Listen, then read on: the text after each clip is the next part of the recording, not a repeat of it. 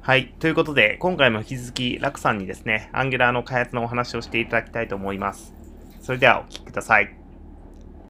と、ちょっと Angular 周りの話で、 Classi の中でですね、あのー、 Angular を使った、なんというか、こう、事例とか、なんか最近やってるような開発とかっていうのがあったら、ちょっとシェアしていただくことってできますかね。そうですね。クラッシー自体、えー、プロダクトがパブリックなものじゃない、えっ、ー、と、ログインしないと見えない中のものなので、はい、こう、ここにアクセスしてみてくださいってことは今言えないんですけども、はいはい、基本的に最近作っている機能とかは、アンギュラで作って、えー、リリースっていう、まあ、よくある SPA の構成で作っているものが多いです。で、まあ、1画面だけマイグレーションも特にやって、最近やっていて、もともとあるコードをフロントエンド、アンギュラーに置き換えていくっていうことの方が最近比重が多いですね。ああ、なるほどですね。なるほど。それはさっきおっしゃってたみたいな、えー、っと、もうそもそも SPA じゃないようなところとかもあって、はい。はい、っていう形ですかね。そうですね。そこも含めて。なるほど、なるほど。ああ、なるほどですね。ありがとうございます。えっと、最近その AngularJS からあの、アンギュラーへなんか移行したみたいなお話もあるっていうのを伺ってたんですけど、そことかだと、なんかそれってどんな、えっ、ー、と、どんなか形のその移行作業だったんだろうっていうところとかっていうのも、ぜひ聞かせてください。移行、まだ、えー、絶賛移行中なので、はい、移行できたっていう話じゃないですけど、でも確実に移行は進行してます。はい、で、アプローチとしては、はい、これは去年の秋に、えー、登壇で発表したこともあるんですけども、はい、カスタムエレメンツ、Web コンポーネンツですね、を使ったコンポーネントレベルでリプレイスしていくっていうアプローチを、えー、取ってます。なので、アプリケーションの中全体を一気にリプレイスしたり、えー、全体をマイグレーションするんではなくて、ででページ単位でもなくて、えー、最小単位はコンポーネントのレベルでカスタム独自タグを作って、そこを置き換えていくということでやってます。これのおかげで、まあ、全体ではなくて、その小さい単位で細かくリリースして、マイグレーションしたコードが実際にもう動いてるっていう状態を作っていけるんで、まあ、よくありがちな、リプレイスずっとやってるんだけど、まだデプロイしてないから、実際には動いてないみたいなことは防げている。その、うん、うん、うん。ああ、それは最高ですね。はい、結構正解だったなと思います。うん、これの1個前にやったのが、実際全体リプレイスを一度やったんですね。一つの一つのアプリで。それはかなり時間かかったし、まあ、最後の置き換えるときの QA というか、リグレーションテストとかも非常に大変で、やっぱり全部一気にやるのは、えー、間違い、間違いとか、うまくいくのは難しいなっていうことが分かって。えー、なるほど、なるほど。で、カスタムエレメント作るのに、えー、Angular 使ってて、うんうんうん、で、まあ、Angular で作ったコンポーネントをカスタムタグに変換して、既存のページに埋め込むってことをやっていて、でこれの利点が、えー、全体が置き換わっていくと、そのもともとカスタムタグにする前の Angular のコンポーネントがそのまま Angular のアプリに使えるんで、リプレイス用のコードがそのまま全体リプレイスした後にも再利用できるってところで、かなり親和性高いです。ここに関しては、あの僕、ブログ書いたのと発表もあるので、なるほど。そちらの方を、こちはい、そちらで。なるほど、なるほど。ありがとうございます。ちなみに、その前に失敗された時の、失敗したというか、えっ、ー、と、一気に、えっ、ー、と、リプレイスした時とかって、なんか、それも、えっ、ー、と、クラッシュの中で、えっ、と、それされてたっていう形なんですかね。また別のものとかを。その時は、また別の会社ですか？いや、これはクラッシーです。あ、なるほど、なるほど。はい。で、もしろ、えー、そのプロジェクトに技術顧問として、えー、アドバイスをしてたんですね。なるほどですね。はい。なるほど、なるほど。結構大変だった。まあ、無事に終わりはしたんですけども、はい。まあ、これを何回も繰り返すっていうのはあまり現実的じゃないよねっていう話になって、うんうん、じゃあコンポーネントレベルで小さく、え段階的リプレイスやっていけるようにしようかっていうふうになって今やっていて、で、結構、今成功してるなという実感があります。なるほどですね。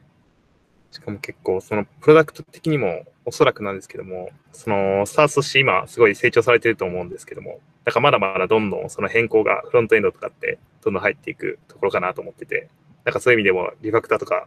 結構ガラッとやるのきついなっていう印象がありますね。そうですね。うん、あのタグと切り、タグの先はアンゲラのコードってことで、うんうん、その、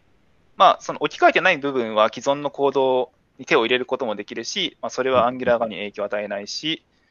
えー、切り取った側はアンギュラーとして、えー、リファクターとかできるし、その境界がはっきりしていて、お互いに影響を与えないことが、えー、ほぼ保証されているので、非常に、その、なんだな、運用しながらのリプレイス、マイグレーションっていうのに向いたやり方だと思います。うん、なるほどですね。なるほど、なるほど。ありがとうございます。パズロさん、なんか質問大丈夫ですか？はい、えっ、ー、とですね、あの、一つ聞きたかったのが、まあ、その移行とか、えー、まあ、最近の SPA、Angular で作られてるっていうことだったと思うんですけど、その、まあ、特に最近の、えー、新しいバージョンの Angular を使って開発するときの、こう、最近の学びというか、まあ、tips みたいなのって何かありますか？そうですね。えー、Angular をそのプロダクションで使うっていう上で最優先しなきゃいけないのは、常に Angular のアップデートを阻害しない開発をしてるかっていうことにつきますね。えアップデートアビリティというか、うんうん、よくあるのが、その、いろんなサードパーティーライブラリをいっぱい突っ込んじゃって、それに依存してるせいで Angular のバージョンが上げられないとか、そういうこと、まあ、Angular に限らずいろいろあると思うんですが、それに加えて、えっと、Angular は半年に一度メジャーバージョンが上がって、で、1年間の LTS があるっていう、そのスケジュールがもうかっちり決まってますので、それを前提に開発するチームを作るっていうのが、えー、実、こう、なんだな、現場においての最、tips というか、いろんな現場でこれを最優先していかないといけないと思ってます。うんうんうんうん。なるほど、なるほど。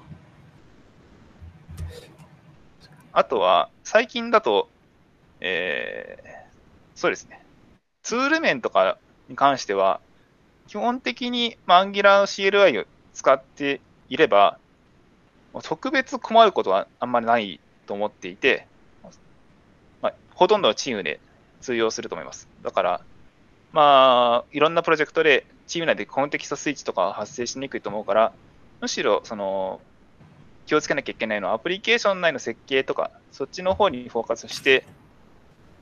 えー、なんだろうな、その組織内、会社内とかでばらつきが起きないようにしていくとかは、多分、今、アンギュラー使っている会社さんでは、おそらくやってるんじゃないかなと思います。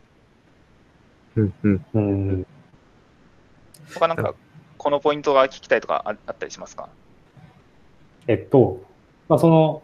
えー、Angular で開発するときに、その、アップデートができるように、まあ、設計をちゃんと、こう、意識しなきゃいけないっていうこと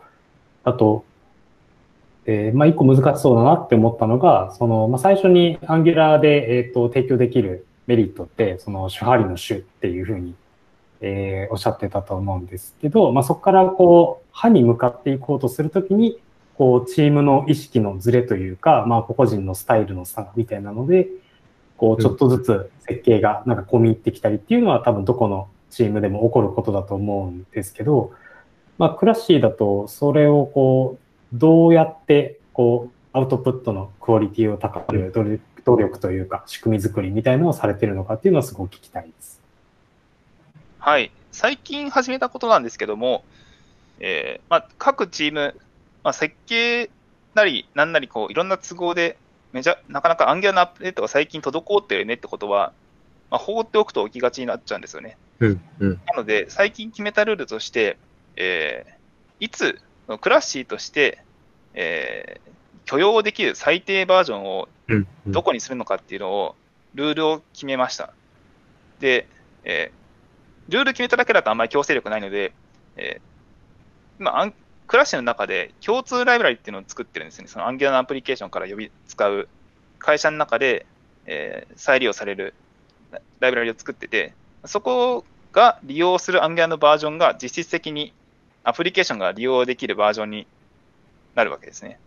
だから、その共通ライブラリ側が Angular のバージョンを上げたら、アプリケーション側も上げざるを得なくなるなるわけですね。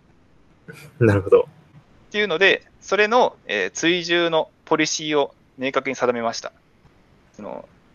いつ、バージョンの例えば11が出てから何ヶ月、何週間後に、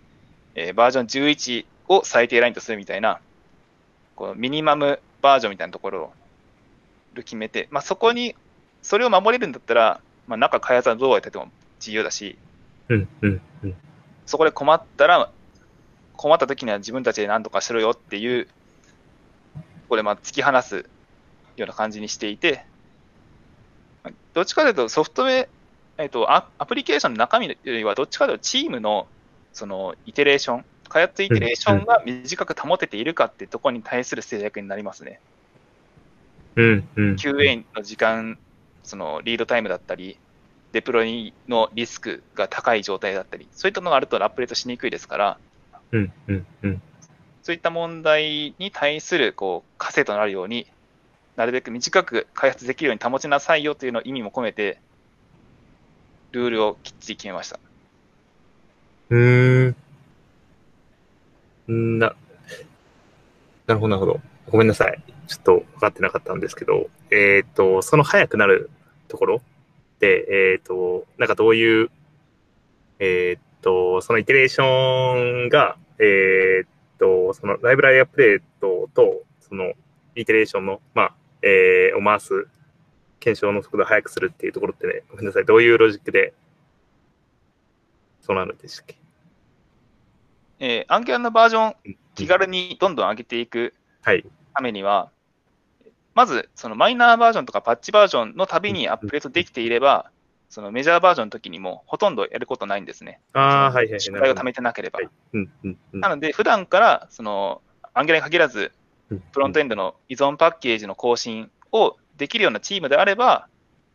えーよし、よしというか、アンギュラのアップデートで困ることはほとんどないうんうん。はい。まあ、多分実作業、メジャーバージョン上がった時に多分1時間か30分かぐらいでメジャーバージョンアップ対応終わっちゃうので、うんうんうんそうじゃなくて、普段からそのアップデート作業ができてなくて、運用が回ってないっていうチームになってくると、その、1回バージョン上げるのに、しばらく大きめのリグレッションテストが必要とか、うんうんうんどこに影響があるか分かんないみたいなことになってくると、そこは結構アップデートコストが高いですから、うんうん例えば2週間後にサポート切りますって言ったときに、2週間以内に更新してデプロができないみたいなチームになっちゃうことがあるわけですね。うん、なるほどですね。なるほど。そういう状態にならないために、まあ、ルール決めて、これを守れるようなチームにしておいてくださいねっていうのを、まあ、僕の立場からは各、各いろんなプロダクトを作っているチームに、えーお願いしている感じです。ああ、なるほどですね。はい。ということで、今回はラクさんにですね、クラッシーの中での Angular 開発の事例等についてお話しいただきました。次回はですね、クラッシーの中でのエンジニアリング組織等についてお話しいただきます。ご視聴ありがとうございました。ぜひ次回も聞いてみてください。